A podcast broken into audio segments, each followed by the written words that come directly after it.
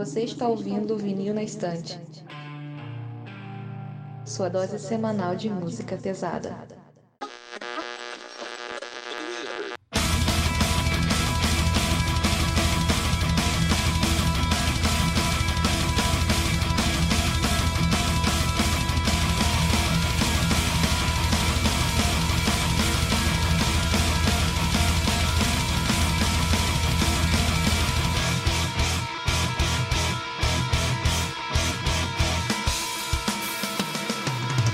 Olá, eu sou a Carole. Eu sou o Lucas. Eu sou a Carol. E eu sou o Sander.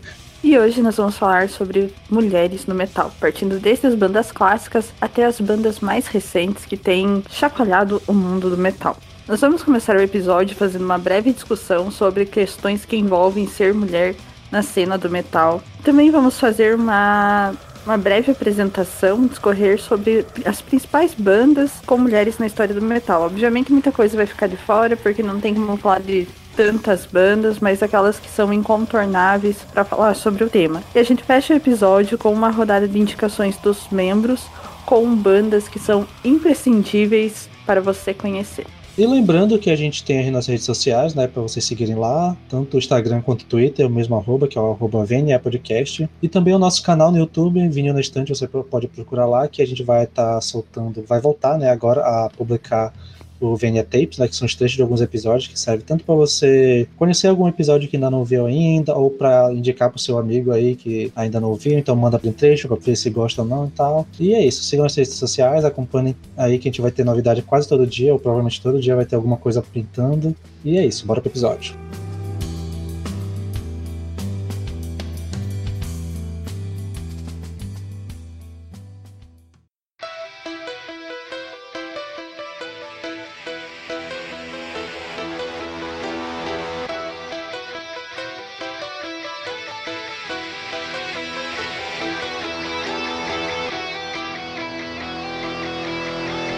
Nós começamos o episódio falando sobre ser mulher no metal, né? Esse ambiente ainda, esse espaço tido como predominantemente masculino, né? O ideário do metal ainda é majoritariamente do homem ocupando esse espaço. Tanto eu quanto a Carol nós vamos falar de um lugar de público do metal, né? De pessoas que acompanham enquanto público, então a gente não tem a vivência que artistas do metal, né? Artistas mulheres no metal têm mas vamos comentar a partir dessa nossa percepção. Bom, como fã de metal desde bem novinha, desde os meus 12 ou 13 anos, é, eu sempre senti essa diferença de, de tratamento e de consideração, digamos assim, é, de um cara para uma mina fã de metal e principalmente para quem faz metal, né? E eu sempre notei, quando eu era adolescente, que eu era, não era muito levado a sério. Ainda mais porque eu sempre fui baixinha, pequenininha e todo mundo não me levava a sério. E eu manjava das coisas, mas eu não, não era assim muito. Como é que eu vou dizer? Muito ouvida mesmo. É, eu nunca tive banda, nem toco nenhum instrumento. Mas desde de, de bem nova, eu sinto que esse é um meio ainda, infelizmente ainda, melhorou muito de muitos anos para cá, mas ainda é um meio bem machista. O, eu não acho que o metal seja mais machista do que outros é, ambientes, né, do que outros espaços culturais. Eu acho que a gente está numa sociedade machista e o metal ele reflete isso. E sendo um espaço em que homens sempre predominaram, né, sempre tiveram mais, é, mais alcance, mais relevância, ele acaba parecendo ser mais machista, mas eu acho que o machismo ele permeia qualquer ambiente, né, nessa sociedade em que vivemos. Eu também, eu não, não toco, não canto, é, minha experiência enquanto público mesmo, e desde que eu comecei a ouvir metal, parece que a mulher que escuta metal ela precisa ser validada, né? Ela é testada de todas as formas para nossa para ser aceita, né? para ser aceita como público. Ela tem que provar que ela realmente gosta daquilo e que ela entende daquilo muito mais do que qualquer homem. E quando ela prova isso, ela pode ser vista, sei lá, ou como arrogante, ou como fanática, ou assim, nunca tá bom. E dentre as coisas que me incomodam muito no metal, né? Obviamente, se você pensar nas bandas mais conhecidas de metal, nas bandas que são tidas como a referência da história do metal sempre são bandas de homens, né? Você pega uma ou outra ali citadas como bandas que mudaram metal, mas nunca tem mulher, assim. Eu acho que é citado como algo exótico, bandas femininas, bandas com mulher. Isso até é um outro tópico que eu quero entrar futuramente, né? Isso do metal feminino. Mas uma coisa que me incomoda muito, né? Que você pega ali, tipo, as bandas mais conhecidas são homens e tal, e daí você vai ver as bandas de mulheres.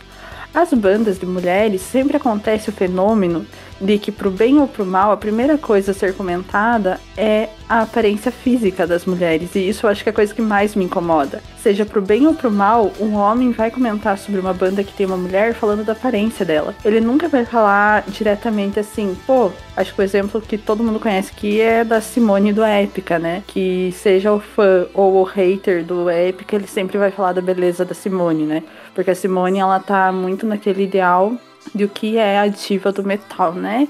Porque ela é ruiva, porque ela é branca, europeia, canta lírico, é, tem todo aquele ideal, né, da delicadeza e tal, mas inserida no metal. E, e sempre tem isso. O cara nunca vai falar, tipo, ele não fala diretamente, poxa, eu não gosto da voz dela, poxa, eu odeio a época. Não, ele fala, ah, eu acho a Simone bonita, né? Se é um cara educado, civilizado, ele não é por falar bonita. É. e daí ele critica ou ele elogia a voz dela. Parece que a mulher ela sempre vai passar por uma validação do corpo dela. Exatamente. É, é o tempo todo é falar do corpo. E isso eu acho que é a coisa que mais me incomoda. Porque você não vê ninguém. Você pode até achar um cara bonito em alguma banda, mas não vai ser a primeira coisa que você vai falar dele. Sim, as Eu mulheres vou- no metal ainda são ainda é- são muito sexualizadas. Muito sexualizadas. Foi o que você falou, é sempre o, a aparência antes de qualquer outra coisa, antes de qualquer talento, é a aparência a primeira coisa que conta. Sim, é a aparência sempre. E assim, você não vê isso acontecer com bandas de homens. Você pode até, assim, num segundo momento, comentar, ah, e o cara é muito bonito, pô, o cara, nossa, faria muito. Mas é uma coisa secundária. Você não apresenta a banda já falando, nossa, olha esse lindo aqui e ele canta bem. Ou, nossa, tão bonito, mas canta mal. Nunca tem isso. Fora que, né, a mulher ela tem que se provar mil vezes mais competente para ela ocupar esse espaço. E até agora, né, voltando para a questão da sexualização, que é uma coisa que me incomoda bastante, quando você vê, né, bandas em que mulheres são contratadas, mas o dono da banda, né, a mulher é a vocalista, mas o dono é um homem, tem todo aquele apelo a, né, ao corpo dela. E você vê lá, né, com roupas super justas e nada contra as roupas super justas, mas é a finalidade e as fotos que isso gera, né? Agora até eu lembro que, né, um show do Nightwish no Rock in Rio foi super comentado a forma como estávamos filmando a flor, assim, porque o, as câmeras estavam um negócio meio domingo legal, assim. É... Focando, né, no corpo dela e tal, conforme é, é, ah, ela sensualizava e tal. Então é para agradar um público masculino, mas não um público de metal, né? Para agradar o público masculino no pior sentido que isso possa ter. Você vê a diferença que faz, né? É, quando é uma banda que é liderada por mulher, né? Se você pegar o, Sim. o Você pegar as bandas que mesmo, né? só de mulheres ou que é liderada só por uma mulher. Sim, a carreira solo da Tária, né? A diferença da, das fotos, né? O, a Sharon do Within Temptation é, é completamente diferente. É uma outra, uma outra pegada, é uma outra, um outro objetivo, né? Sim, sim.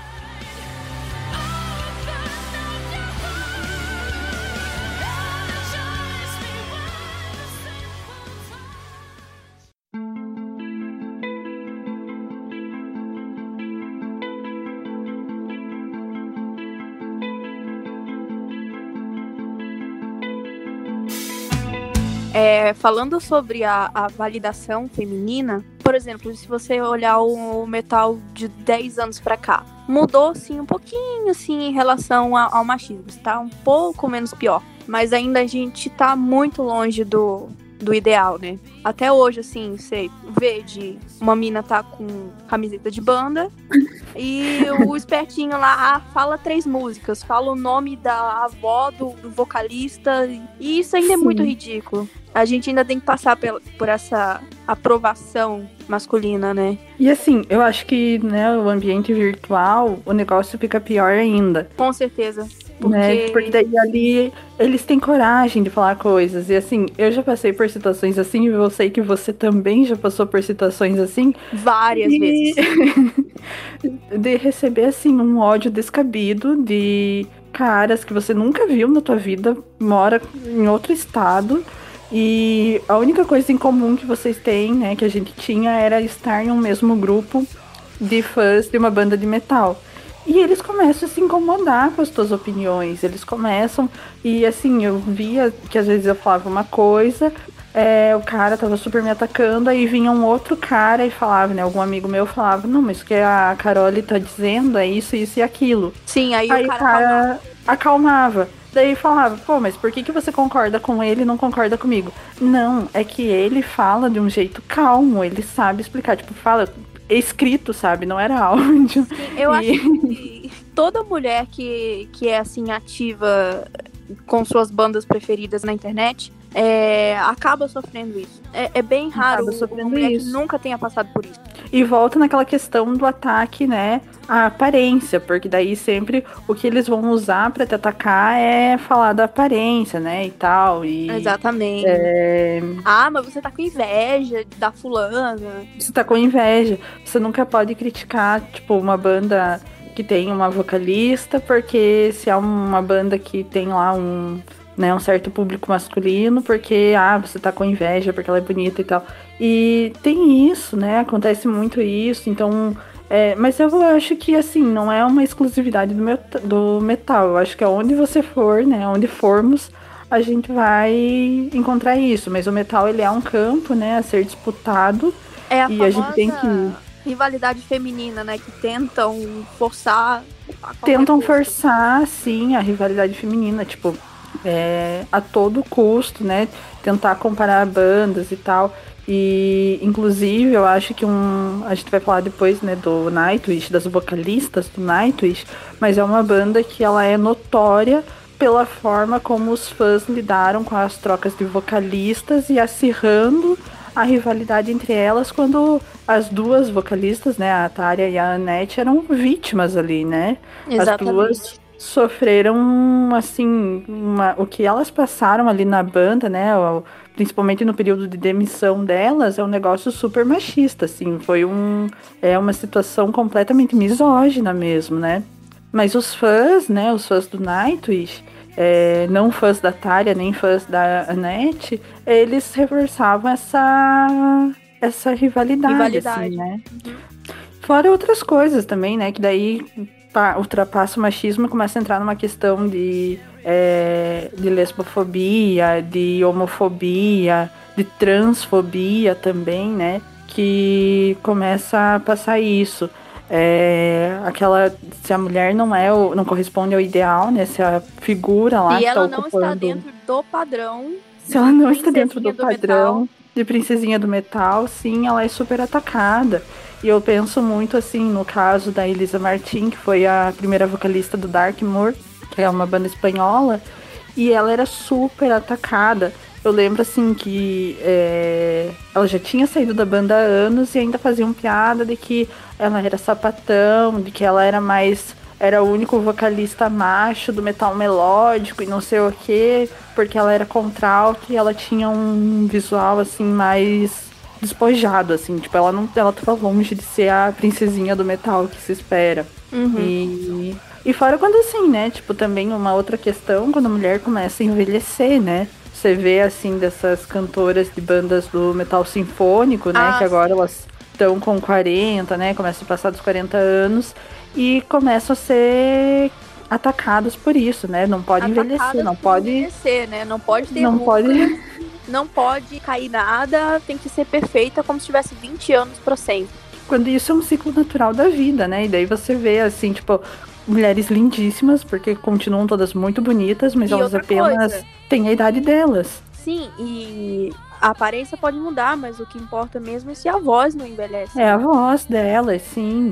E mas não interessa, tipo, a primeira coisa que vão falar é, nossa, olha as rugas dela, nossa, ela engordou, nossa. Então eu acho que assim, essa questão do corpo, né, parece que essa permissividade que o público acha que tem ao, ao corpo da artista, e eu enfatizo que é da artista porque com artistas homens isso não acontece. É... Ou se acontece, tipo, muita exceção. Assim. Muita exceção, mas eu acho que não tem nenhum parâmetro, assim, porque, não, né, é, eu acho que é uma das coisas mais nocivas do metal, assim, e que atinge o, né, atinge as artistas que adoecem, porque é, tem um, né, um caso de uma banda que, não irei citar nomes, mas a, acho que você sabe qual o caso que foi é, de uma banda brasileira aqui que a menina vai falar com um produtor, um produtor bem conhecido de metal brasileiro, que também é ah, é cantor. Sim, sei. Né? A menina vai, tipo, apresentar e tal, e o cara fala, pô, a banda até é boa, mas você precisa emagrecer. E colocar silicone, né? Era colocar, colocar silicone. silicone, é. Aliás, parece que a mulher, e não só dentro do metal que eu falo, mas no, no mundo da música em geral, principalmente metal e pop, parece que ela tem. O corpo dela é público. Sim. todo mundo sim. Pode opinar sobre o corpo, mesmo que ninguém tenha perguntado, sabe? Sim, sim. É o que eu falo, qualquer banda com mulher, sempre o corpo vai ser validado, né? Vai ser o negócio posto sob avaliação. A vocalista é bonita, a vocalista não é bonita. É, ninguém pediu opinião sobre isso, mas ela vai ser dada. Enquanto com bandas de homens isso não acontece. Salvo Isso não acontece. em que não tem nem como comparar, mas não acontece. Bom, ser mulher, né, é difícil na sociedade em que vivemos, né? A gente está constantemente é, tanto sendo avaliada pelo nosso corpo, como também é, exposta a riscos, né? É, o tempo todo. E o metal reflete isso, né? Ele não tem, ele não tá isolado da sociedade em que a gente vive. Mas mais do que nunca, assim, né? E tem muita mulher foda no metal provando isso nos últimos anos. É, a gente tem que encampar essa luta dentro do metal, marcar a posição, né? Porque as coisas não vão mudar se a gente não não exigir lutar respeito, pra, né? é, não exigir respeito, não lutar para transformar as coisas assim e e que os homens também se abram, né, para essa mudança, né? Façam parte dessa mudança, né? É imprescindível. E se faz isso respeitando mulheres, né? Respeitando o público feminino, respeitando as artistas, mas também apoiando o trabalho delas e valorizando é, a trajetória delas na história do metal.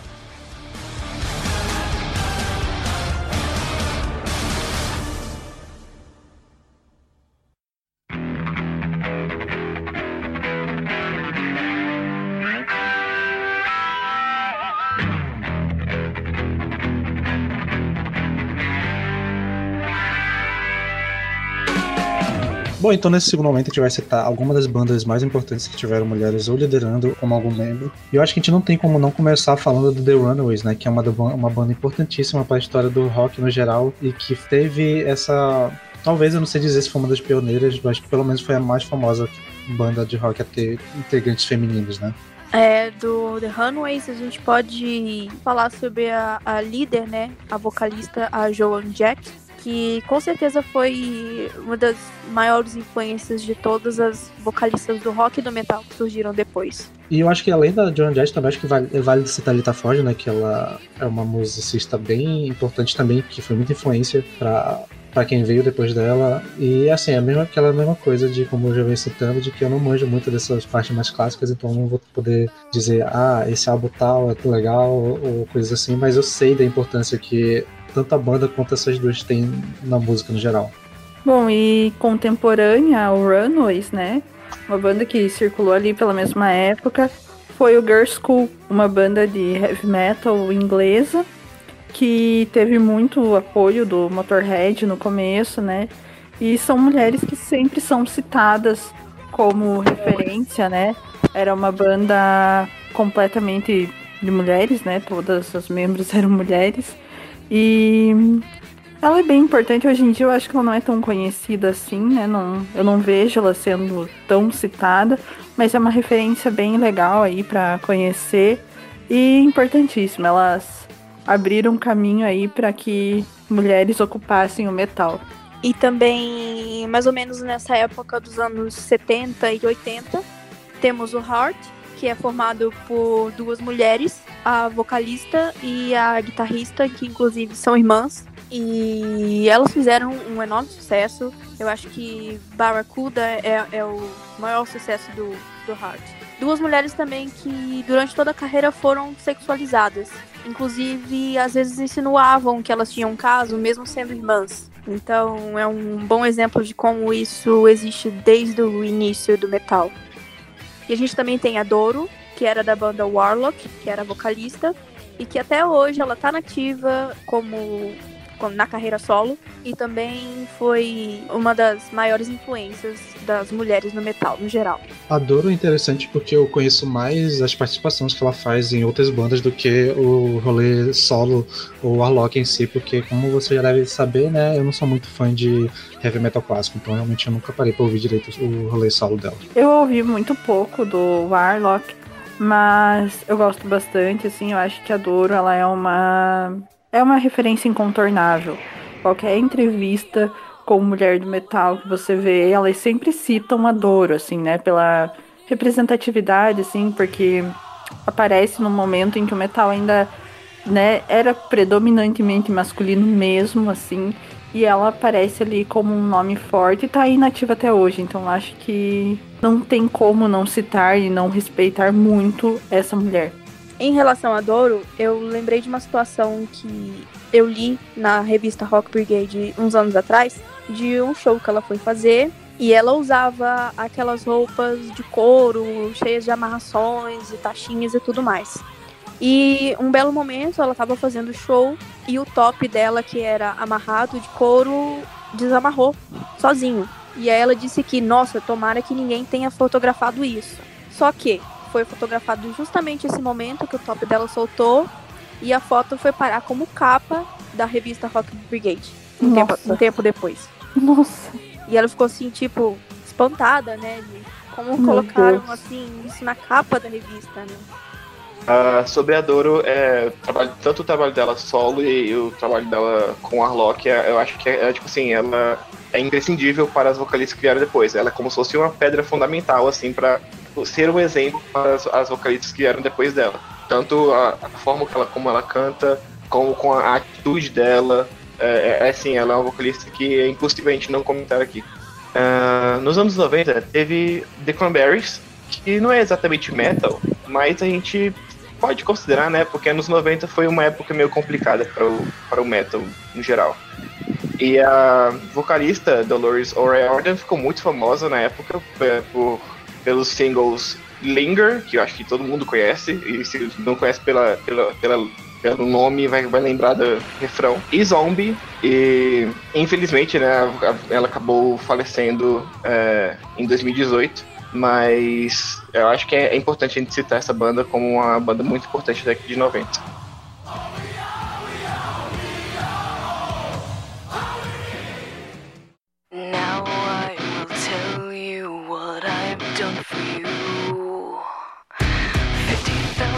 Tears I've cried,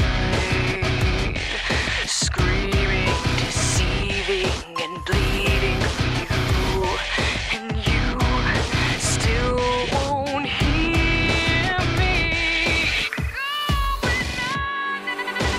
E quando a gente fala de mulheres no metal, né, eu acho que o primeiro clichê que vem em mente é toda aquela onda que teve ali no final dos anos 90, início dos anos 2000, do rolê meio gótico, né, que teve muito alto. E acho que a primeira banda que a gente pode citar, que provavelmente pode ter sido um dos primeiros contatos que muita gente teve com mulheres no vocal, da nossa geração é o Evanescence, né? Com certeza. É... O Evanescence é como se fosse a porta de entrada para, para o metal e para outras bandas com, com vocalistas femininas.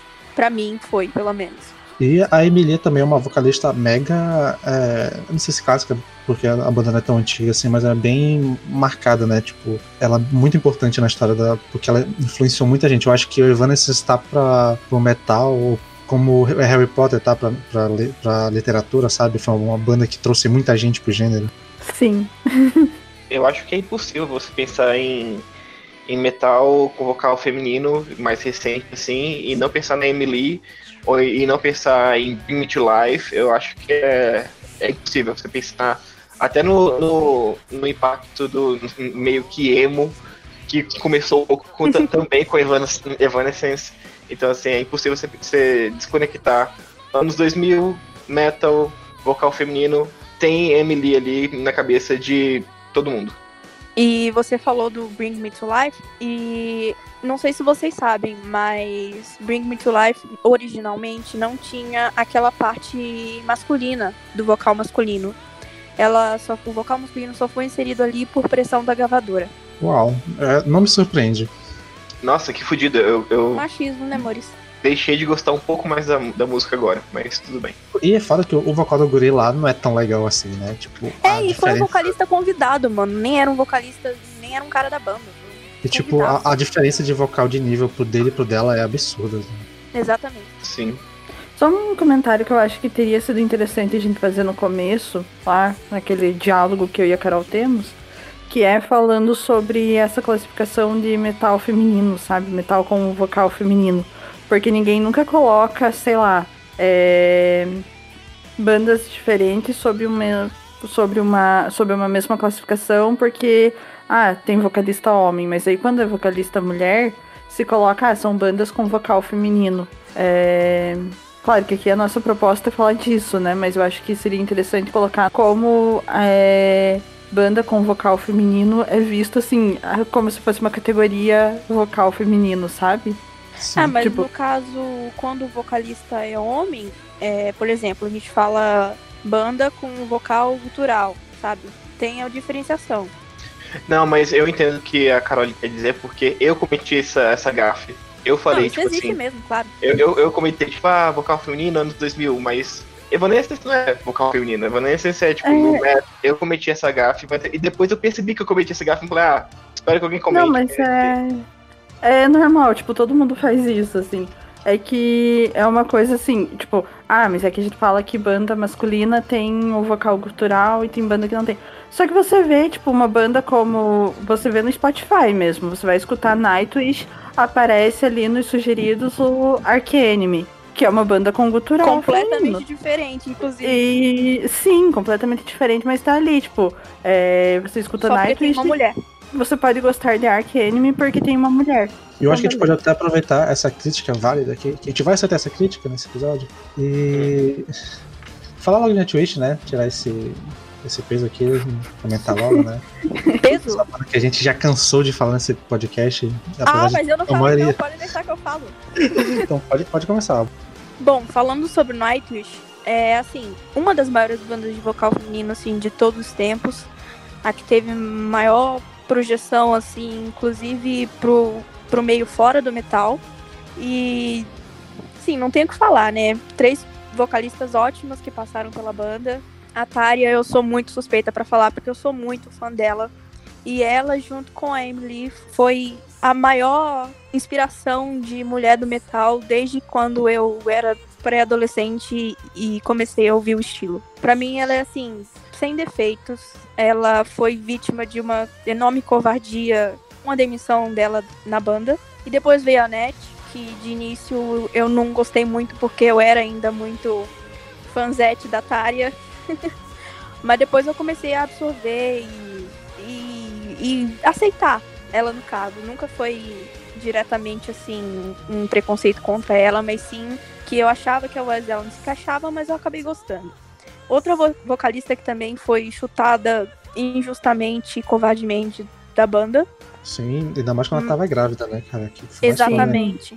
E ela tem todo o seu mérito porque Nightwish ficou ainda mais famoso com ela, porque como ela não tinha aquele vocal operístico, né, da Tária, é, começou a chamar a atenção das pessoas que não, não curtiam muito esse estilo mais ópera, né? Ficou um pouco mais, mais pop, assim, mais acessível aos ouvidos das pessoas no geral, digamos assim. É, eu mesmo só comecei a ouvir Nightwish depois com- que a Net entrou. Tipo, eu realmente, se não fosse ela, eu não teria começado a ouvir. Eu também comecei a ouvir Nightwish é, com a entrada da net. Eu acho o vocal dela muito mais popular mesmo, assim, é uma coisa que me chama mais atenção do que o vocal da Ataria. Mas eu gosto muito daquela música Wish I, Had an Angel, com, que a Ataria canta com, com Marco. Eu acho a música incrível. E eu, eu entendo os, uh, certas críticas que, que algum, algumas pessoas faziam a Tária, mas eu acho que é impossível pensar que essas críticas seriam tão é, profundas se ela não fosse simplesmente mulher. Eu comecei a ouvir metal pelo Nightwish, foi com o Dark Passion Play. E escutei Nightwish por muito pouco tempo, assim, mas é. Eu comecei ali.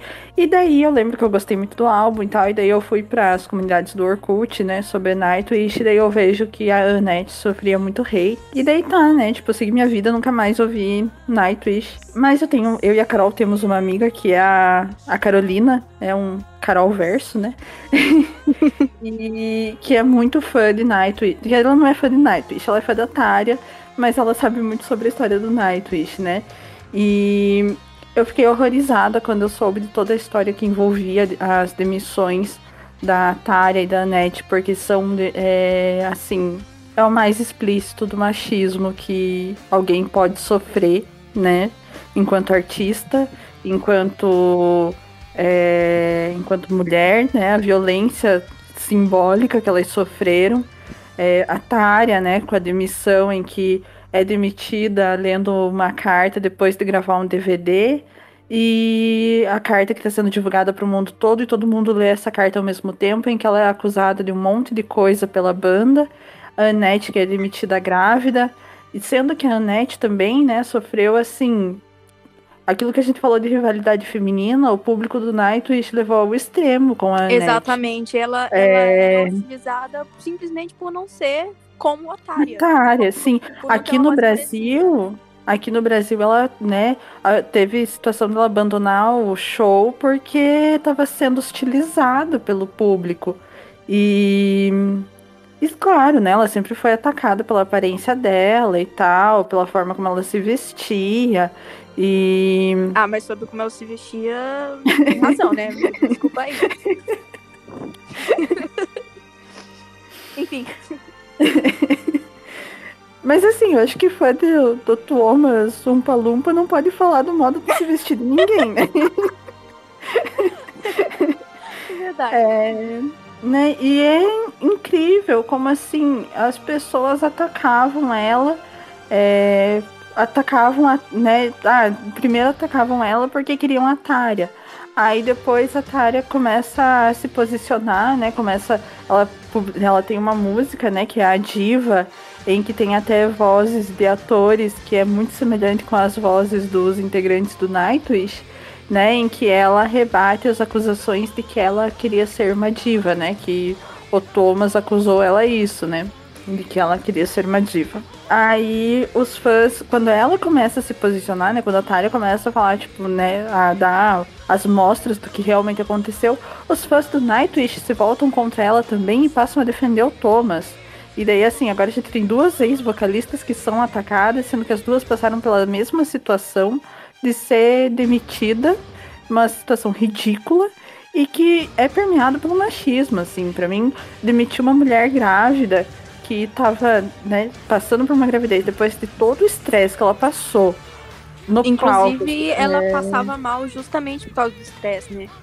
Sim, sim, porque ela entra em uma banda e uma coisa que eu acho interessante é que, né, que a Carolina, a minha fonte para assuntos de Nightwish, é, a Annette ela entra na banda, mas assim, é provisório, né? O primeiro álbum o Dark Passion Play não é um álbum para ela, é um álbum que estava pronto para qualquer vocalista e ela entrou ali para receber todo o hate, para daí colocarem a vocalista que eles realmente queriam, que era a Flor.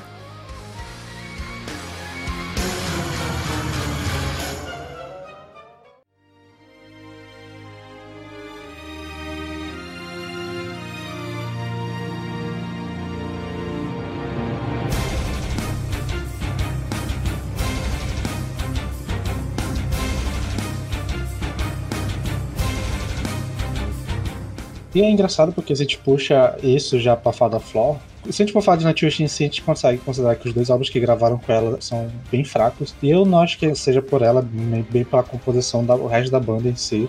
Mas eu acho que se a gente for falar da Flor, acho que merece focar nos outros trabalhos dela, né? Sim. É, eu só queria falar que o Thomas, ele não. Até agora, ele não conseguiu. Ele não conseguiu aproveitar todo a, toda a potência vocal que a Flor tem. E quando eu falo que o Thomas ele ainda não conseguiu aproveitar toda a potência vocal da Flor, é, eu lembro logo do After Forever, que foi a primeira banda dela, a banda inclusive que tinha o Mark do Epica como guitarrista. E é para mim, de, de, todas as bandas que ela passou até agora, foi a única em que ela realmente colocava o vozeirão dela para fora e colocava todo o potencial dela. Para mim é a melhor banda de que ela já passou até hoje. E eu amo muitos álbuns, escuto até hoje, sofri com a separação da banda. E apesar de não gostar muito da Flor como pessoa, mas como vocalista, assim, para mim ela é incrível. E eu não ouço muito Nightwish porque eu acho que ela não tá sendo aproveitada muito bem lá. É, eu acho que a gente pode aproveitar também esse gancho para logo puxar o Epica, né? Que é a banda do Marquense, né? Depois que ele. Ele saiu e fundou o Epica? Ou ele, já, ele teve as duas bandas em consenso? Acho que não, né? Acho que ele fundou não, o Epica ele depois. saiu, ele saiu do After Forever porque ele queria ir para um lado mais orquestral, assim, e o After Forever tava ficando mais pesado, mais metal. Aí ele Saquei. saiu e fundou o Epica depois. Sim, que é outra referência que a gente tem muito grande, né? De humanas com mulheres no vocal, que é a Simone Simons. Que é essa banda que. Eu não sei dizer se eles foram pioneiros, mas que ficaram muito conhecidos por esse lance do vocal A Bela e a Fera, né? Que mistura o vocal lírico com o vocal gutural, que tem uma porrada de banda que usa o mesmo estilo, que fica muito interessante essa mistura, apesar de ter também saturado um pouco. Mas o Epica em si eu gosto muito dos trabalhos, apesar de eu ter começado a gostar mesmo com o álbum de 2014 deles. Antes eu tinha ignorado um pouco, mas é muito bom. Eu acompanho o Epica desde a, da, do segundo álbum deles. E foi assim, paixão à primeira ouvida. E para mim é, é, falar de, de metal sinfônico, assim, o Nightwish sempre vai ser o pioneiro. Mas para mim o Epica há muitos anos já tá assim, deixando o Nightwish no chinelo em relação a ser a melhor banda do gênero. É, eu, eu sou que nem o Sander também. Eu conheci, eu conheci a banda antes, eu ouvia é, um pouco da Simone quando ela participava um pouco de, de Camelot e outras bandas, participações, mas o álbum de 2014, The Quantum Enigma, cara, é um álbum incrível. E depois lançou Holographic Principle, então assim, é, hoje em dia eu sou um puta fã do de Épica. O Quantum Enigma é um álbum tão bom que eles estão vivendo do, desse álbum até hoje, né, bicho? Sim, É incrível. é verdade. Bom, eu não, não sou muito do, do rolê sinfônico com essa estética meio puxando pro gótico e tal.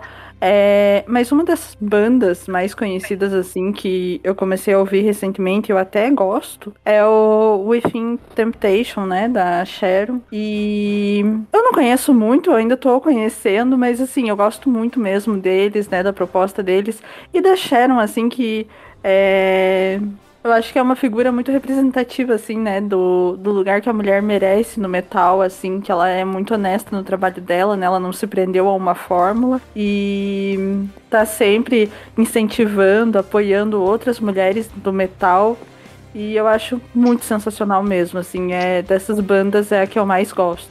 Continuando a falar das bandas holandesas, é, o Delain também foi uma grande surpresa do, dessa leva de bandas do de vocalistas dos anos 2000. É, ela tá de pé até hoje, inclusive tem duas integrantes mulheres. E eu conheço muito pouco, mas assim, eu curto. Curto bastante a voz da, da Charlotte, eu acho que é o nome da vocalista. E é isso. Bom, e para fechar esse bloco meio influências góticas, a gente não pode esquecer do Lacuna Coil, né? Que é uma banda que vem da Itália. Acho que talvez ela do Rhapsody é a banda mais importante do país. E que é uma banda que eu me amarro pra caralho. Eu acho que eles quebra um pouco, né, esse clichê do A Bela e a Fera, porque apesar de ter um vocal homem e uma mulher, os dois são limpos, né? E o jeito que eles trabalham o vocal juntos é muito legal. E a Christine Scabra é uma das melhores vozes do metal, assim, para mim. O jeito que ela canta é fantástico. Puta que pariu. E o som da banda é muito interessante, apesar de eu não ter acompanhado muito os últimos lançamentos, mas tem muita coisa deles que eu adoro. Ah, inclusive, ah, eles têm a melhor versão de Lose My Religion pra mim, de cover. Sim, sim, isso sim. Nossa. E de of the Silence também, do Depeche Mode.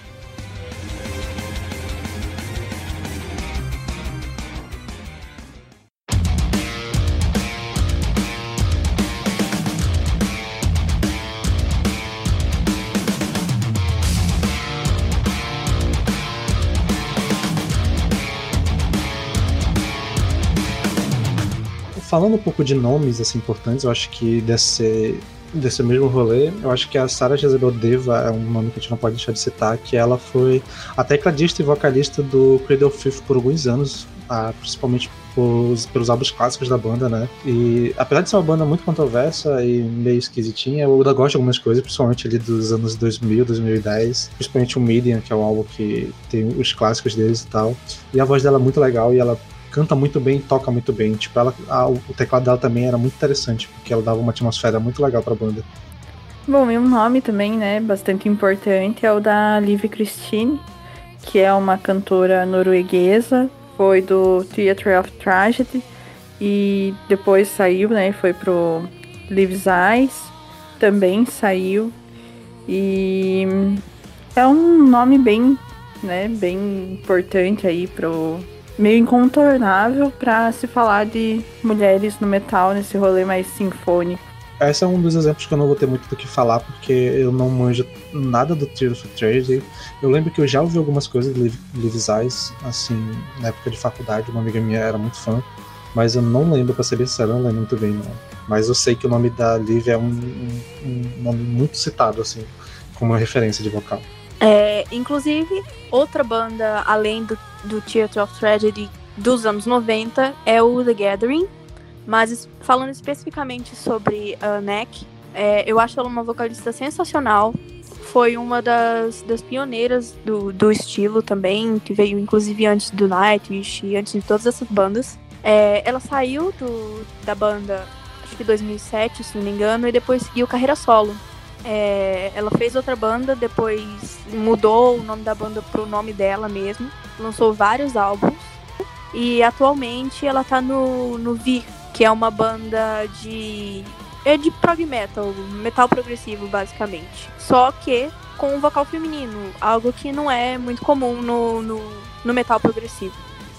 É, eu também conheço a NEC faz um tempo já. A NEC ela participou no projeto preferido, assim, que é o Arion, né? E, uh, e cara, eu acho a voz dela perfeita. Eu acho as, todas as participações que ela tem no Arion, eu acho sensacional. Ela também fez participações com uh, o Devin Townsend nos projetos dele. E a Anek também é, participou de um projeto com o criador do Arion, uh, que lançou só um álbum só, em 2014, chamado The Gentle Storm, e é, tipo assim, é um álbum conceitual, é um álbum que brinca com um rock progressivo, com symphonic metal e tal. E até, tem até um pouquinho de folk rock assim, no meio, mas é muito bom. E a voz, cara, a voz da, da Neck é fora do mundo, sério. Ai, concordo, parece um anjo cantando. Uh, não podemos também deixar de citar uma vocalista que ela não teve uma banda dela propriamente dita, mas a gente não pode deixar de falar, que é a Amanda Somerville. Ela é assim, figurinha carimbada no, nas bandas de metal. Ela já trabalhou inclusive com o André Matos no, num álbum solo dele e também na época do Xamã. E é uma vocalista assim sensacional, tipo, coach vocal de, de várias outras vocalistas do metal. Isso é, é sempre uma boa backing vocal.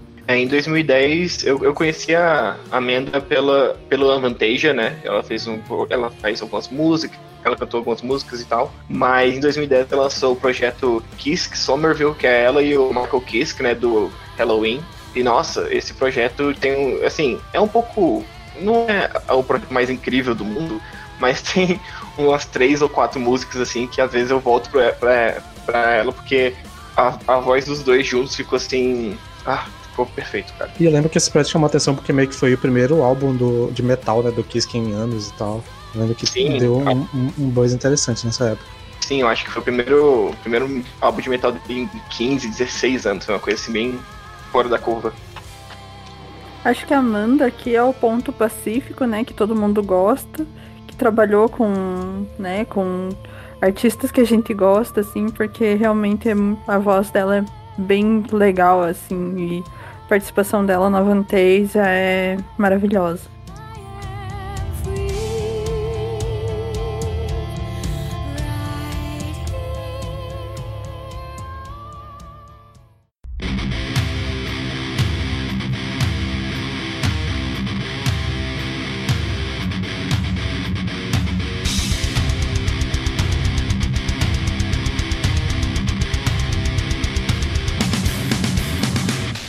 E uma banda importantíssima que a gente não pode deixar de falar, principalmente pela vocalista, que é uma vocalista incrível e que foi é, pioneira, não sei dizer pioneira, mas com certeza foi a referência de muita gente, que é a Angela Golson e o Ark Enemy, né? Que foi a referência de mulheres com vocal gutural por muitos anos e que os primeiros álbuns do Ark Enemy eu gosto bastante. Apesar de eu não ter ouvido quase nada que eles lançaram depois de Doomsday Machine, mas eu sempre curti bastante essa proposta da banda. O que, mas o que mais me incomodava era mais a guitarra do que o vocal em si, porque a, a Angela era uma puta vocalista fantástica, assim, a presença de palco dela era absurda, ela era muito boa mesmo. Pena que ela meio que se retirou, né? Eu não sei se teve alguma treta envolvida, mas faz muita que falta. Que eu saiba, ela só se aposentou mesmo. Pois é. Só saiu da música. É, e algo muito legal que eu acho no Ark Enemy é que originalmente a banda era de vocal masculino.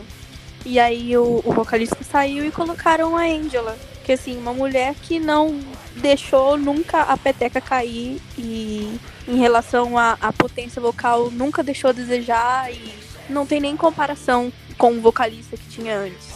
E é mais uma banda que passou por troca, né? Que a Angela, como a gente falou, ela se aposentou e entrou a Alissa Watkins, que tá na banda hoje em dia e que tá tendo uma visibilidade muito interessante, né? Virou também referência para vocais, vocais femininos guturais. E, assim, eu pessoalmente eu não manjo tanto assim do último álbum, né, War Eternal, eu não cheguei a ouvir direito, então não sei se vocês já chegaram a ouvir. E eu não tenho muita experiência para falar, mas foi uma mudança que chamou bastante atenção na época que rolou. Eu também não. Só conheço Aí... os antigos mesmo. Pois é, realmente, eu também não manjo. Falando da Alissa White Plus, ela ficou conhecida na cena de metal com, com a primeira banda dela, né?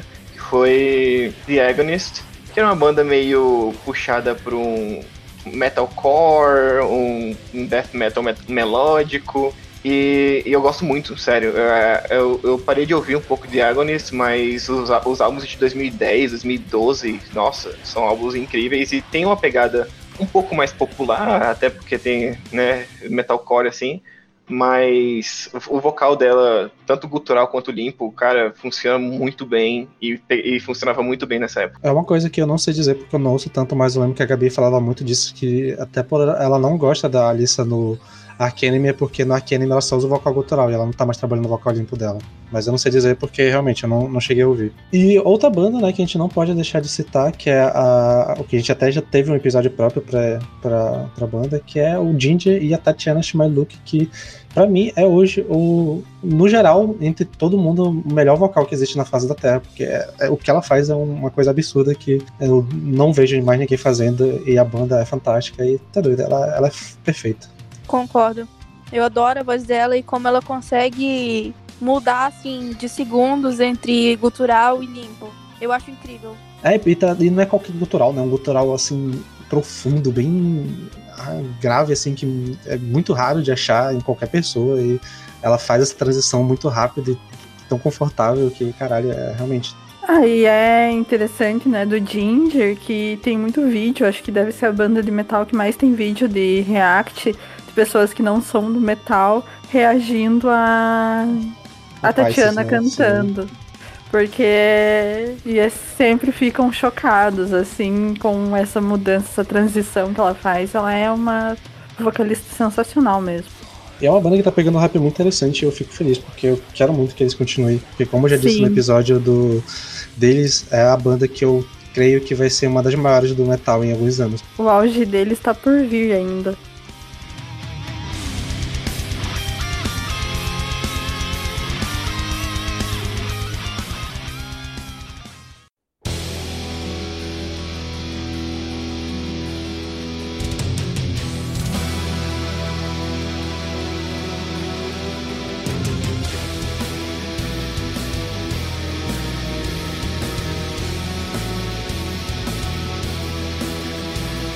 E quando a gente vai começar a falar de folk metal, também tem uma leva muito interessante de bandas com mulheres no vocal.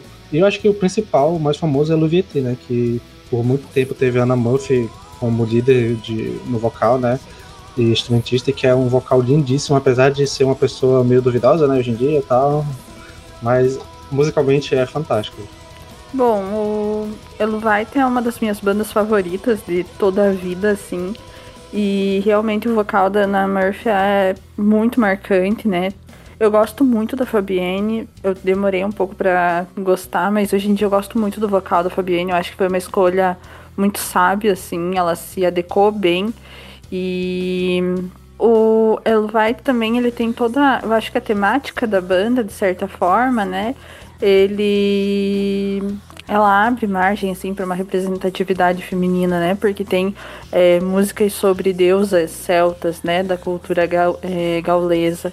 Então é uma banda que eu acho que é bem interessante. O, apesar, né, do que fizeram aqui no Brasil quando vieram fazer turnê, mas é, falando, né, das vocalistas e tem outras mulheres também na banda, né? Tem mulher tocando violino. E eu gosto de ambas as vocalistas. A Ana Murphy é incrível, né? É uma banda que também tem aquilo de combinar o gutural com um vocal limpo. É, eu acho que o vocal da Ana Murphy não é uma unanimidade, porque eu vejo muitas pessoas dizerem que não gostaram, não gostam de Eluvite por causa do vocal e tal, que acham chato, enjoado, não sei o quê. Mas eu gosto bastante. E pra mim é uma das melhores bandas na ativa aí, e a Fabienne tem dado conta do recado exemplarmente. E uma outra das minhas bandas favoritas de toda a vida, e quem escutou o episódio do de bandas que não cantam inglês sabe disso, é o Arcona que é liderado pela Masha, né, que tem um vocal sensacional, para mim um dos melhores vocais do metal assim, né? Não é o melhor vocal feminino, é um dos melhores do metal mesmo, porque ela é incrível. A potência vocal daquela mulher é sensacional, assim, é e eles cantam em russo, então vale a pena dar uma escutada aí para escutar umas coisas diferentes, né? E também, né, nessa linha do folk metal, eu acho que o folk metal, por ele retomar raízes, né, e retomar mitologias, ele sempre acaba cantando sobre deusas antigas, pegando essa, essas referências do passado, eu acho bem interessante. E e a Masha, né, ela tem. Ela não corresponde ao estereótipo do que a gente falou no início, da princesinha do metal, ela tá longe disso. É, é uma figura bem interessante mesmo. A Arcona é uma banda que eu tenho que ouvir mais, porque eu lembro que eu já cheguei a ouvir uma, algumas coisas, mas foi muito pouco. Tipo, eu não peguei assim de primeira nada, então eu não lembro direito. Mas eu, eu tenho que voltar a ouvir, porque é uma dessas bandas que todo mundo que conhece fala bem pra caramba. É incrível fantástica. Eu só conheço de nome também. E eu acho que, aproveitando esse rolê folk, eu acho que eu quero citar também um nome importante, que nesse caso não é vocalista, mas é uma acordeonista, acordeão, sei lá, toca sanfona, sanfoneira, que é a Neta Skorg, que foi do Turisas por um tempo e depois foi do Nancy Farron, e que ela é fantástica. O, a adição que ela fazia nas bandas fazia o som ficar muito mais interessante. E é uma pena que tenha saído dessas bandas, porque eu gostava muito dela tocando. E Sim. Era fantástico uhum. a animação que ela trazia no palco e tal. E é muito legal a sanfona, né, cara? É um instrumento legal.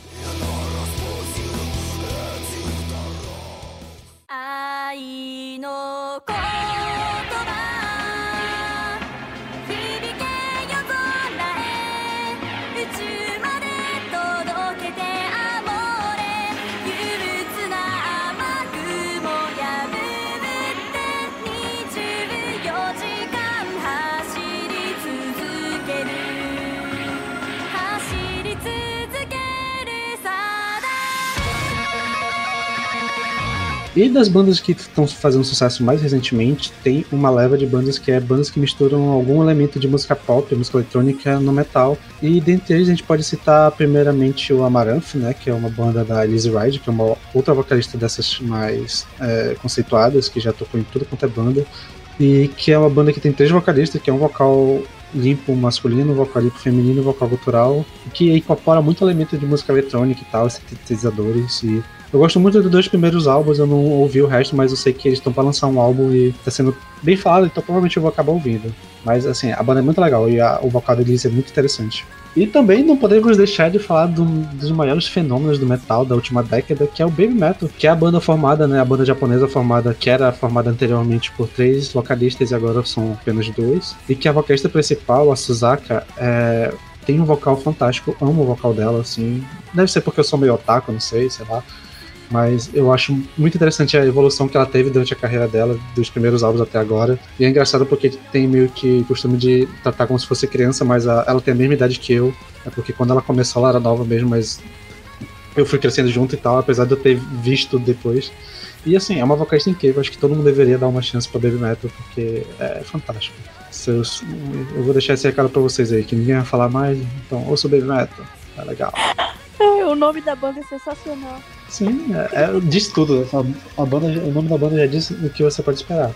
É eu... horrível. Nem não, eu não é. consegui é, gostar. É horrível, e olha que não. os meus padrões são baixos. Isso é perseguição. Pô, eu não ouvi ainda, só conheço de nome mesmo.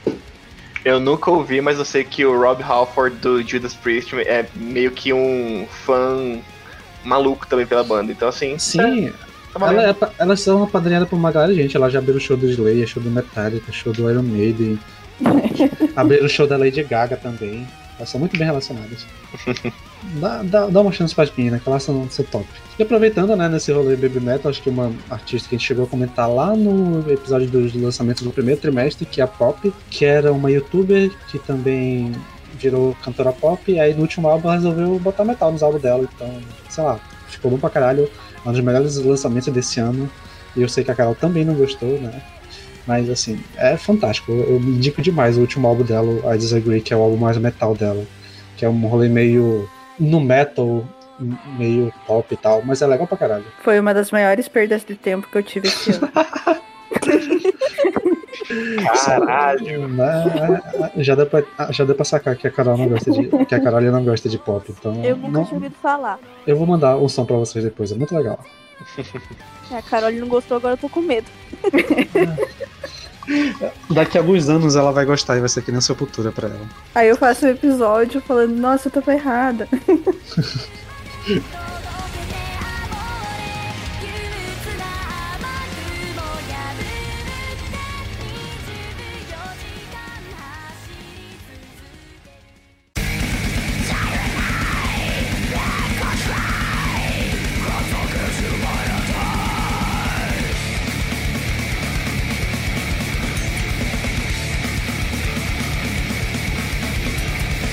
a gente não poderia deixar de falar das bandas nacionais com vocais femininos.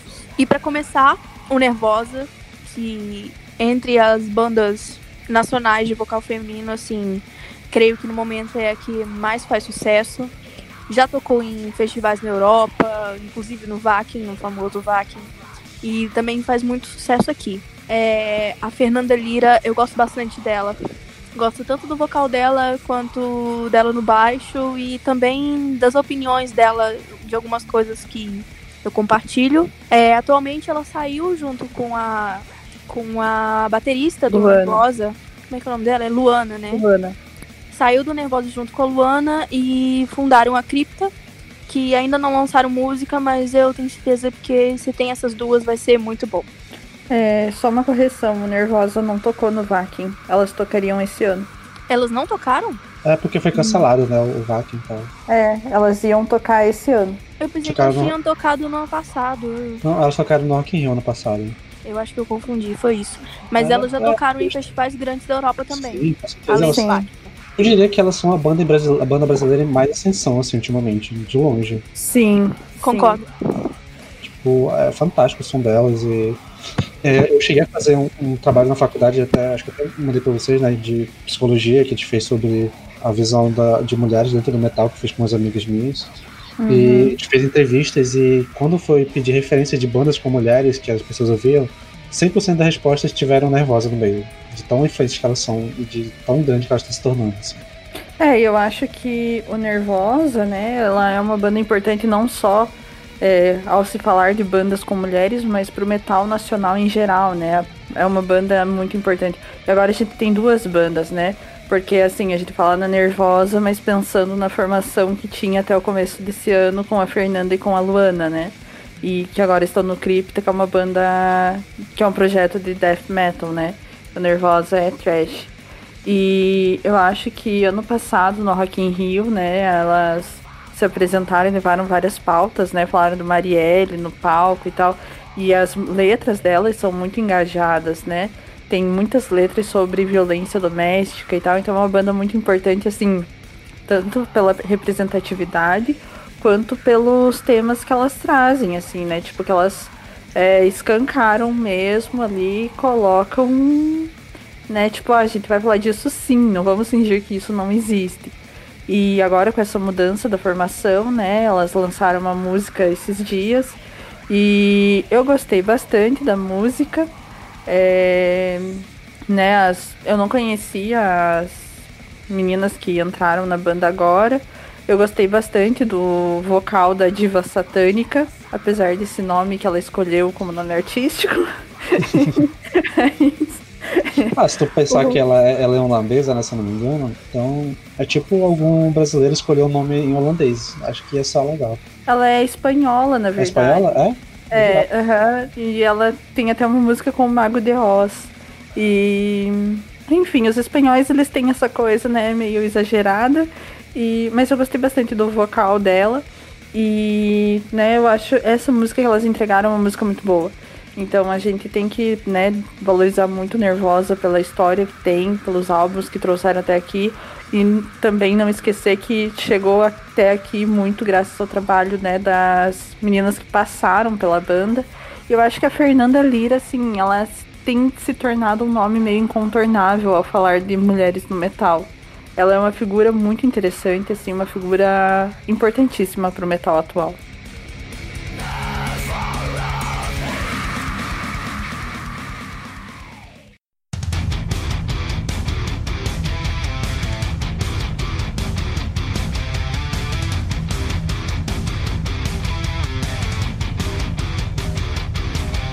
Outra banda nacional é, que eu sou suspeitíssima para falar porque eu amo, amo, amo desde quando eles começaram e sempre acompanhei a carreira da banda é a Shadowside. Para mim a Shadowside assim é, é uma das minhas bandas preferidas e uma das minhas bandas preferidas preferidas de metal nacional e também entra naquela história da da representatividade, né? Assim como eu como lá no início, como quando eu falei, que a Tária e a Emily foram as minhas referências de mulheres no metal.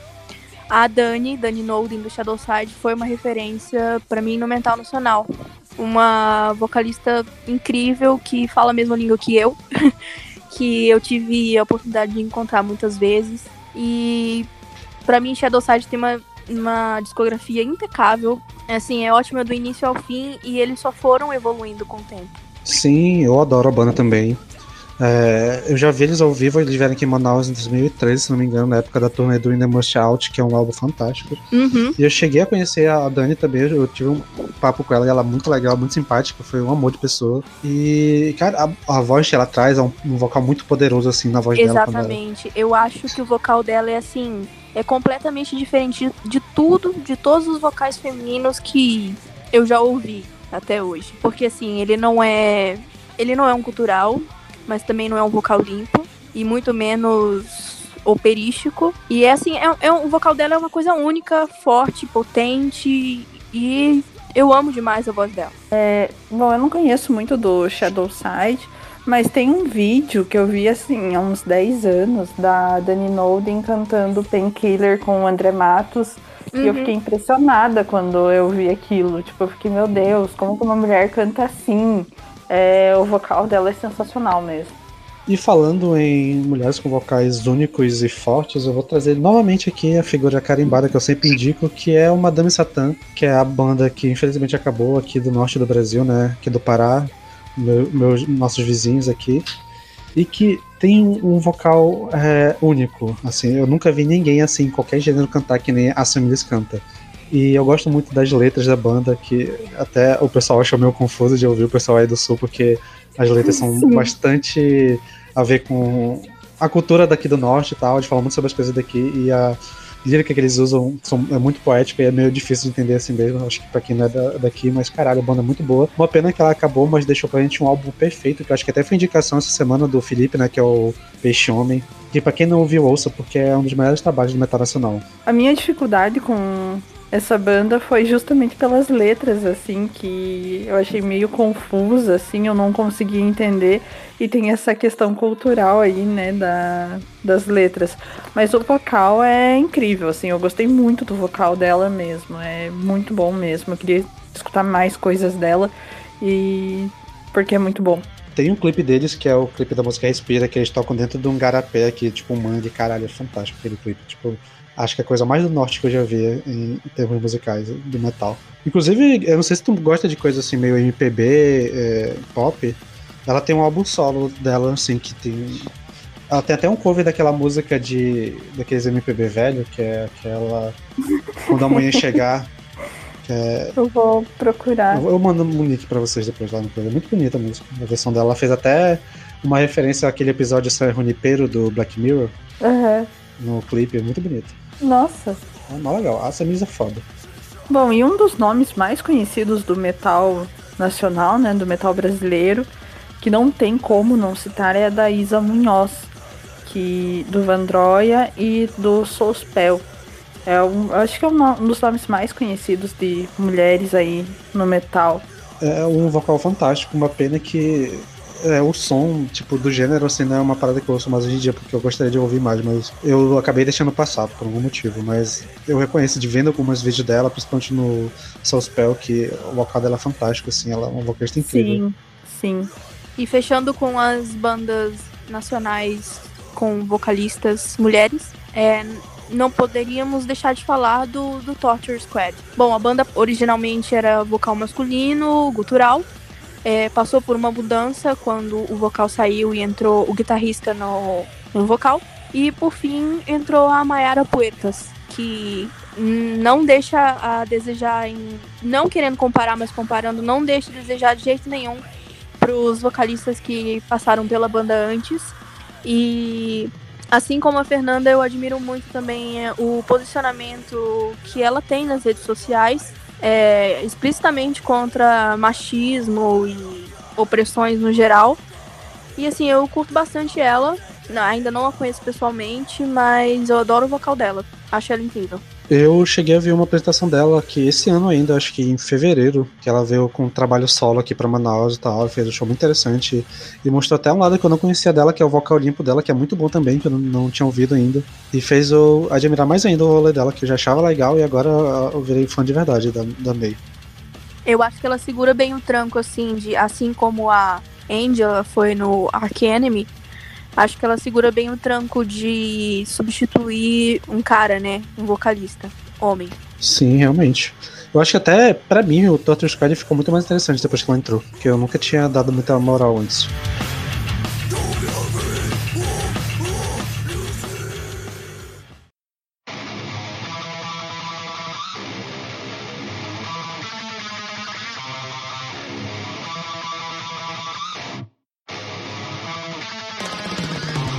Bom, e para fechar o episódio, a gente vai agora com uma rodada de indicações. Acho que a gente vai citar umas três bandas cada um. Eu vou chamando o pessoal e cada um vai falando o nome, então vamos começar pela Carol. Qual é a primeira banda que traz? Bom, a minha indicação é uma banda que eu já citei várias vezes aqui no, né, nos episódios, que eu já recomendei álbum deles, que é o Miastenia, que é uma banda de black metal de Brasília e que faz um trabalho sensacional, é, tanto na qualidade musical como também né, nas letras, na temática que a banda aborda, sempre com letras sobre os povos originários, é, né, o, sobre o Brasil, né, sobre a América do Sul antes da colonização então eles fazem um trabalho de muita qualidade mesmo.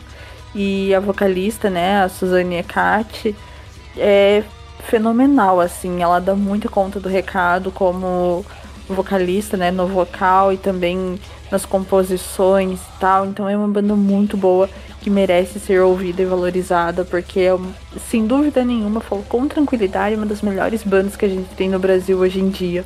Cara, eu tenho que ouvir mais essa banda, tu já me indicou algumas vezes, né? Eu ainda tenho atenção é. eu acho que realmente elas parece, essa banda parece muito boa. Ela merece Eu já, acho que eu já, eu já, cheguei a ouvir aquele álbum que tu indicou lá na, no, lá na página. O Antípodas. sim, eu não cheguei a ouvir inteiro, mas o que eu ouvi eu achei interessante. Tem que ouvir mais. É bem interessante o som deles. E Lucas, qual, o que, que você traz aí? É uma, uma banda que eu queria muito falar é Seven Kingdoms.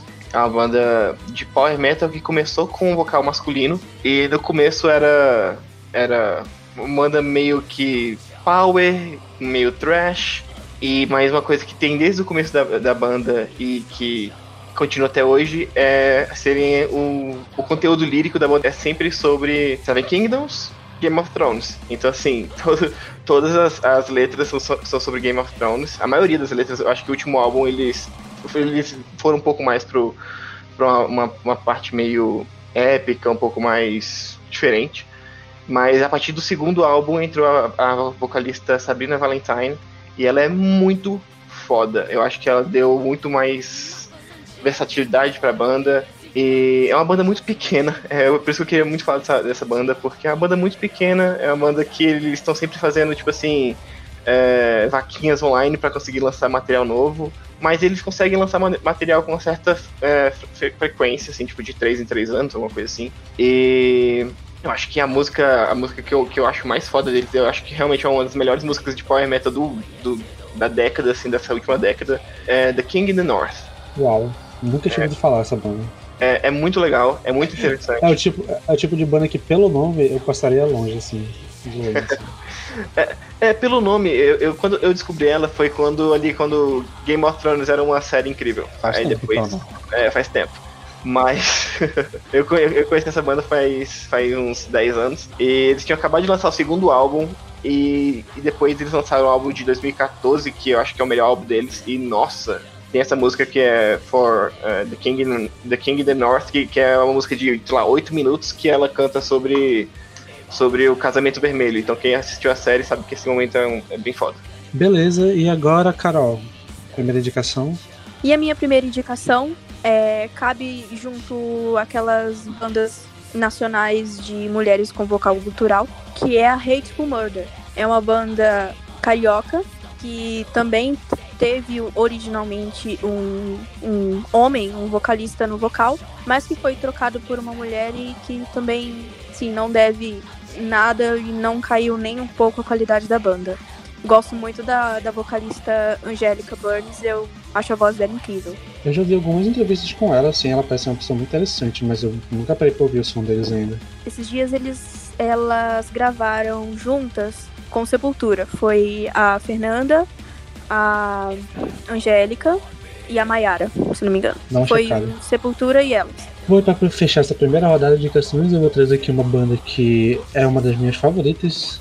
Eu não sei se eu já cheguei a citar, provavelmente sim, que é o Lireal, que é uma banda de folk alemã, que é, tem duas mulheres na, na formação, a vocalista, que é a Jessica Turing, que tem um vocal fantástico, assim, e, tem, e ela faz um dueto muito interessante com a, a violos, violoncelista, não sei como é que faz, a menina que toca um violoncelo, que é a Linda Laucanto. E ela, ela canta bem, né? ela faz back vocal e na maior parte das músicas ela fica fazendo esse brincadeira de vocal com as duas e tanto o vocal da, da Jéssica quanto o vocal da Linda são fantásticos. O álbum deles que eles lançaram em 2010, o Paranoid Circus, é um dos álbuns que eu. Um dos não. Segundo Last FM, foi o álbum que eu mais ouvi na minha vida. O álbum que mais tem registro lá. Tanto que eu já ouvi essa banda. Que é até interessante que eu ouvi essa banda enquanto eu lia Sandman a primeira vez. Então meio que associei uma coisa a outra. Toda vez que eu leio Sandman, eu ouço essa banda, eu lembro, eu lembro do outro. Essa banda ela é bem, ela é bem legal, assim, eu já recomendei ela para alguns amigos meus, assim, amigas, e gostaram, porque eu acho que se você gosta de folk metal é muito fácil gostar dessa banda, assim, é uma banda bem interessante mesmo, o vocal é muito bom. É bem um som bem tiozinho, assim, tipo, não é aquele folk metal animado, é mais um folk metal triste. Sim, sim, é uma coisa mais intimista, assim, é, eu acho. Sim, é música pra relaxar, tá ouvir relaxando, assim, é fantástico, na moral. Principalmente esse álbum, ouçam lá, Paranoid Circus, de 2010. Provavelmente eu vou indicar algum dia lá. lá. e é daqueles álbuns que tem capa feia, então fiquem preparados para enfiar nosso feed.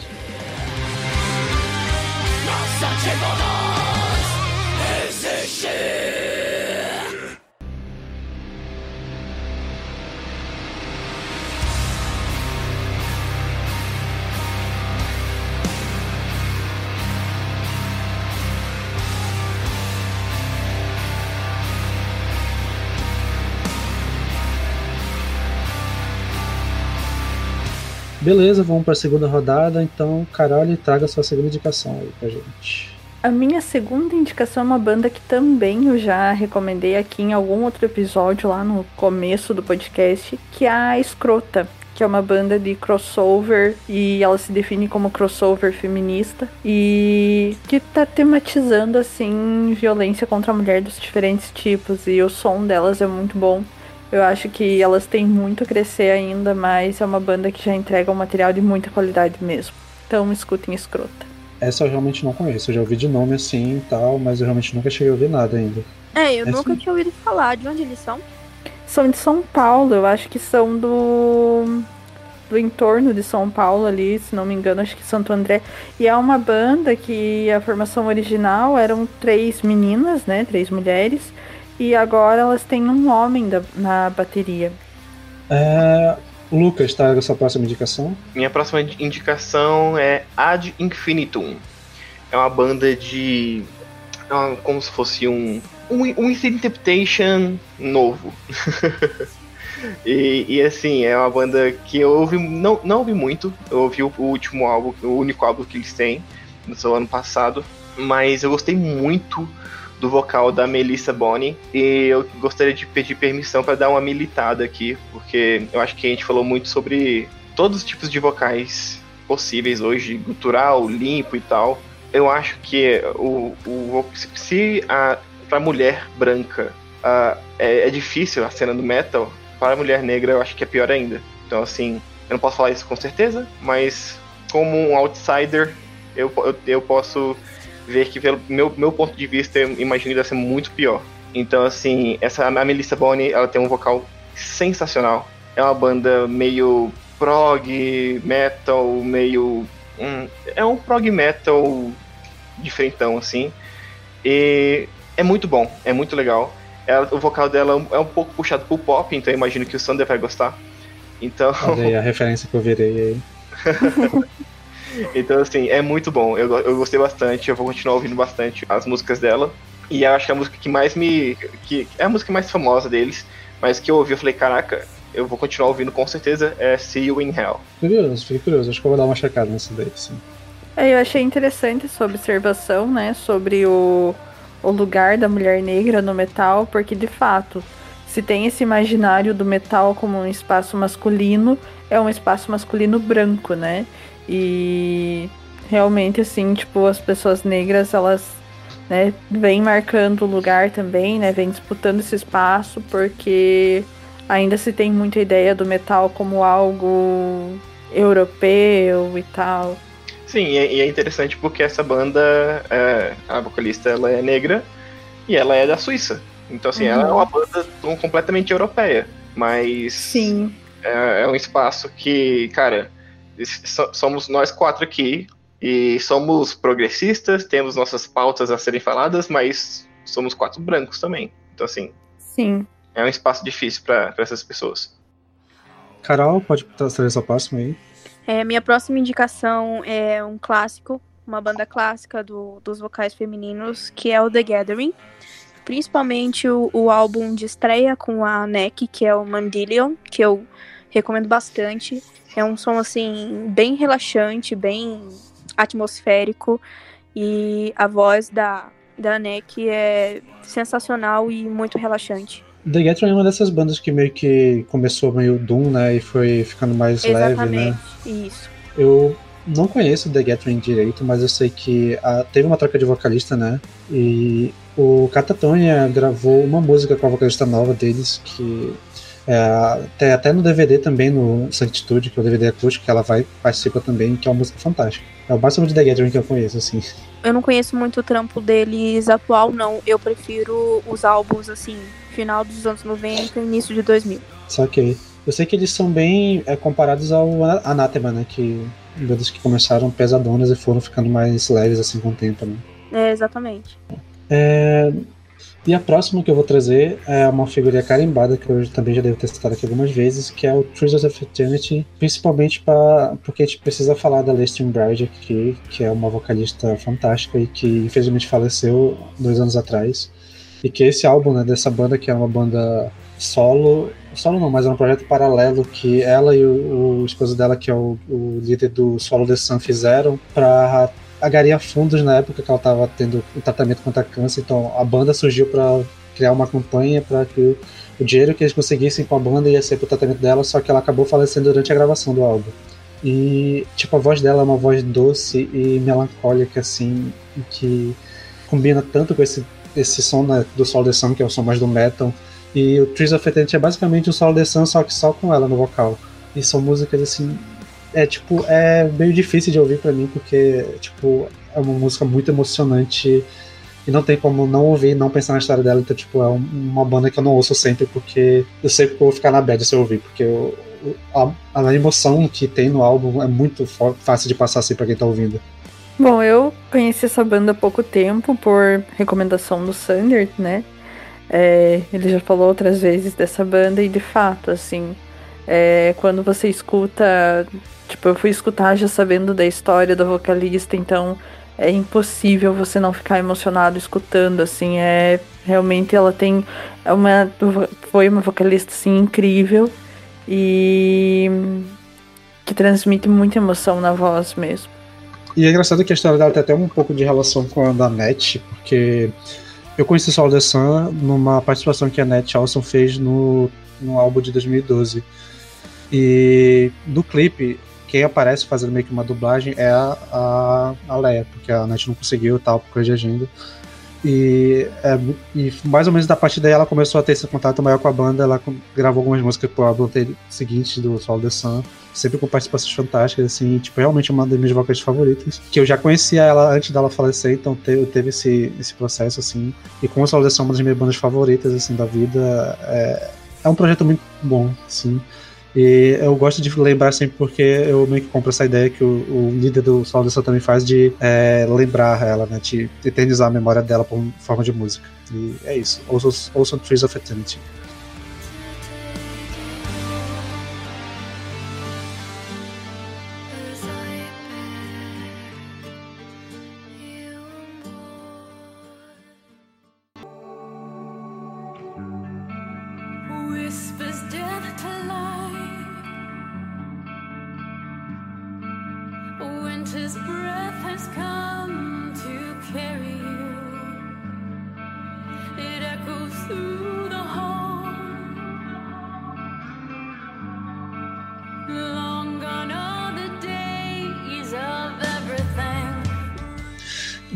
Então vamos de última indicação. Carole, traga aí. Bom, a última banda que eu trago é uma banda que eu conheci há pouco tempo, mas que é uma banda que vem aí ocupando um espaço bacana, né? Vem tendo uma repercussão, que é o Enrasa, que tem uma vocalista mulher e eu acho bem interessante o som deles, assim, eu conheço muito pouco ainda, mas é uma banda que eu acho que é, ela tem muito a crescer e trazer aí muita coisa nova pro metal brasileiro, nova assim no sentido de coisas de qualidade assim. Eu acho muito interessante o rolê deles, eu conheço a banda e eles estiveram aqui na cidade ano passado ou ano retrasado, eu fui no show. E é muito legal, é um rolê assim meio metalcore, mas com uma pegada death metal também. Bem na, na, nesse rolê de Agonist, Arcanime, acho que até um pouco de Mastodon também. Eu lembro eles até fizeram cover de Mastodon lá no dia do show como eu não conhecia, eu não curtia tanto assim, tipo. Não que eu não curtia, mas eu não, não conhecia, né? Então, sei lá. Era só mais uma música dele, mas ficou muito legal. E a vocalista é super simpática, conheci, eu bati um papo com ela, com outro pessoal da banda lá no, no dia.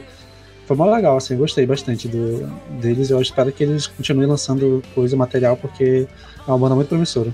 Bom, beleza. Lucas, sua última indicação? Minha última indicação vai ser Oceans of Slumber. É uma, uma banda é, de prog, meio death, meio doom. É um, uma mistura de tudo assim. E a vocalista eu conheci por causa do Arion. O Arion lançou um álbum faz um tempo atrás, eu acho dois meses atrás, três meses. E, e, tem a Kemi Gilbert, e que ela também é negra, e é, é a primeira participa, participante negra do Arion. Eu fiquei, cara, que legal, que maneiro. E eu ouvi a, ela, a participação dela no Arion e eu fiquei, caraca, que voz foda. Aí eu fui pesquisar um pouco mais sobre ela e descobri Oceans of Slumber.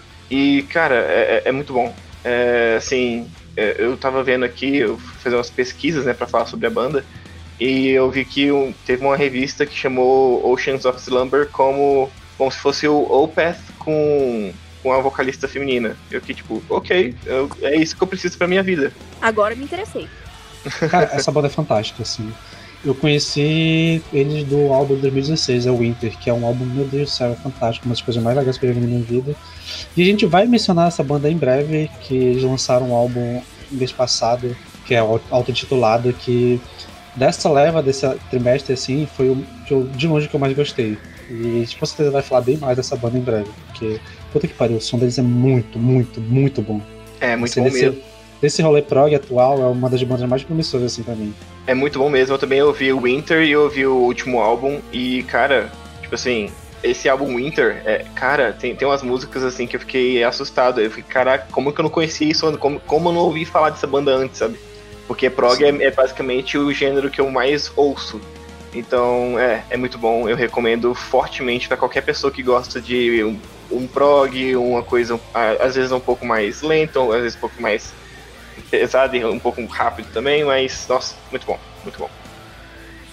Carol, traga aí sua última indicação. Minha última indicação é o Revamp. É, já que a gente falou sobre a Floriança no After Forever e no Nightwish, é, não podia deixar de falar do trampo dela no Revamp, que foi a banda dela de transição entre essas duas e que a voz dela também estava incrível. Ainda mais porque ela era a líder dessa banda, né? Então ela era a chefona de tudo lá e ela fazia tudo do jeito que ela queria. E eu indico bastante. Eu acho que tinha até uns gutural que ela fazia, né, no, no álbum, não sei se era ela, mas eu sei que tinha uns gutural no, no som. Sim, a voz dela tava muito potente também no Revamp. Aquela coisa, eu acho interessante, mas não me pegou muito não, mas eu lembro que era muito. Era, era bom, não era só minha praia, mas era, era legal o som. Eu lembro que muita gente foi ouvir na época que ela foi anunciada na Twitch, né? Porque eu acho que a primeira música do álbum, esse de 2000 2013, né? O, que é o auto-titulado, tem uma música que ela canta tanto lírico quanto um vocal parecido com a Net, todo mundo fica, olha, ela canta que nem a Net, canta que nem a Tária, vai ficar Sim, exatamente. Lá ela fazia o que ela queria também. Assim como Sim. no After Forever. Mas eu ainda prefiro After Forever, mas fica aí a indicação.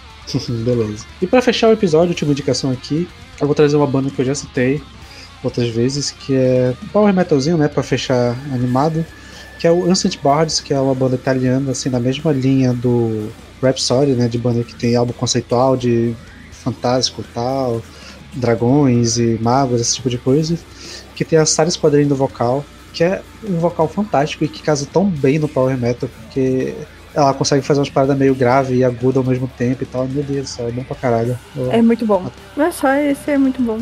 Sim, a, a Side Squadron eu também conheci pelo Arion, se vocês podem perceber que eu sou uma cadelinha do Arion, né? E Imagina! eu gosto muito do vocal dela também. Eu acho assim, eu, eu, eu sou muito fã de Power Metal, eu ouvi um pouco do Ancient Bards e eu fiquei assim, é bom, é legal. Mas o que mais me, me chamou a atenção foi o vocal dela. Cara, assim, o vocal dela é fantástico, eu gosto muito principalmente dos dois primeiros álbuns, mas os instrumentistas da banda também são bons pra caralho, tanto que o baixista da banda, hoje em dia ele também é o baixista do Neo Scavis, assim, então, tipo, uma das bandas mais técnicas de hoje em dia e o, e o cara tá lá, né, então, não, não só ela, mas a banda em torno também é muito boa. É, talvez eu deva prestar um pouco mais atenção na- nas músicas. Cara, pega o primeiro álbum, o primeiro álbum principalmente, o baixo tá, tá torando, assim, e o vocal dela também, cara, a Sarah é, é fantástica, assim, meu Deus do céu.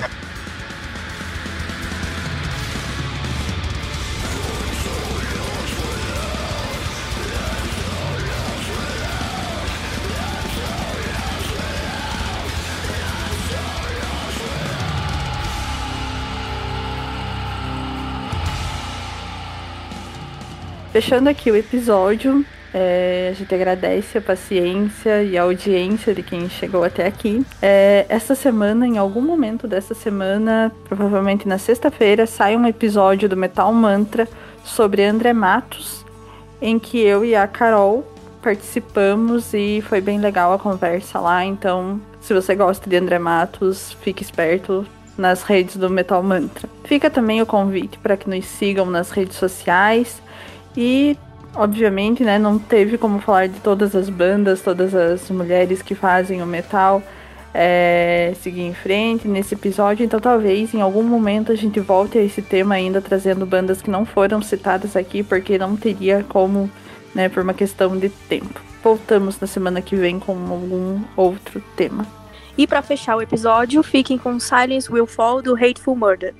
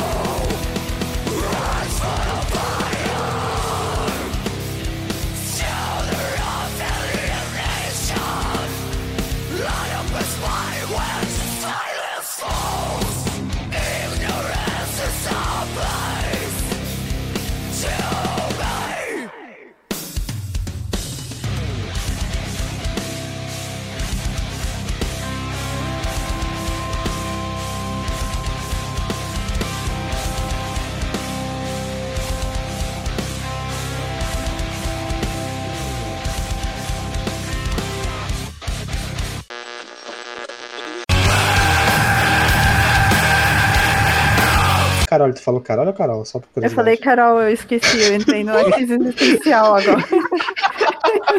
Ai, ai. Eu, só, eu, eu estou, eu estou aqui como homem. Gar- Garotas falam. Olha, só, só os feministas online. Não é, O Lucas tá nervoso hoje. é, eu tô nervoso. É, Respira, fala, dá uma. bora lá, bora lá, bora lá. Finge que ninguém vai ouvir esse episódio. É, exatamente. E quando a gente fala de metal e de mulher. Tá, tô. tô. tô. Ai, sequelado é, você tá, você tá... Errou! Não, não sou só eu. Mas eu sou sempre assim. É porque na edição sempre parece que tá bonito, mas eu sempre erro pra caralho. A Carol sabe disso. E aproveitando. Ô, oh, burro, eu tô falando e me muta ao mesmo tempo. Caralho. Errou!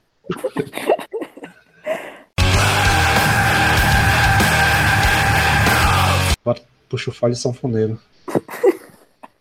Tem alguma diferença de sanfona pra acordeão ou se é o nome mesmo? Então, Ah, eu acho acho que tem, viu? Eu acho que tem, mas não me pergunte quais são. que até É isso. É, provavelmente ela toca acordeão, mas agora vai virar sanfoneira. Eu acho que acordeon tem aquele tipo aquele teclado no lateral e a sanfona não. Eu acho.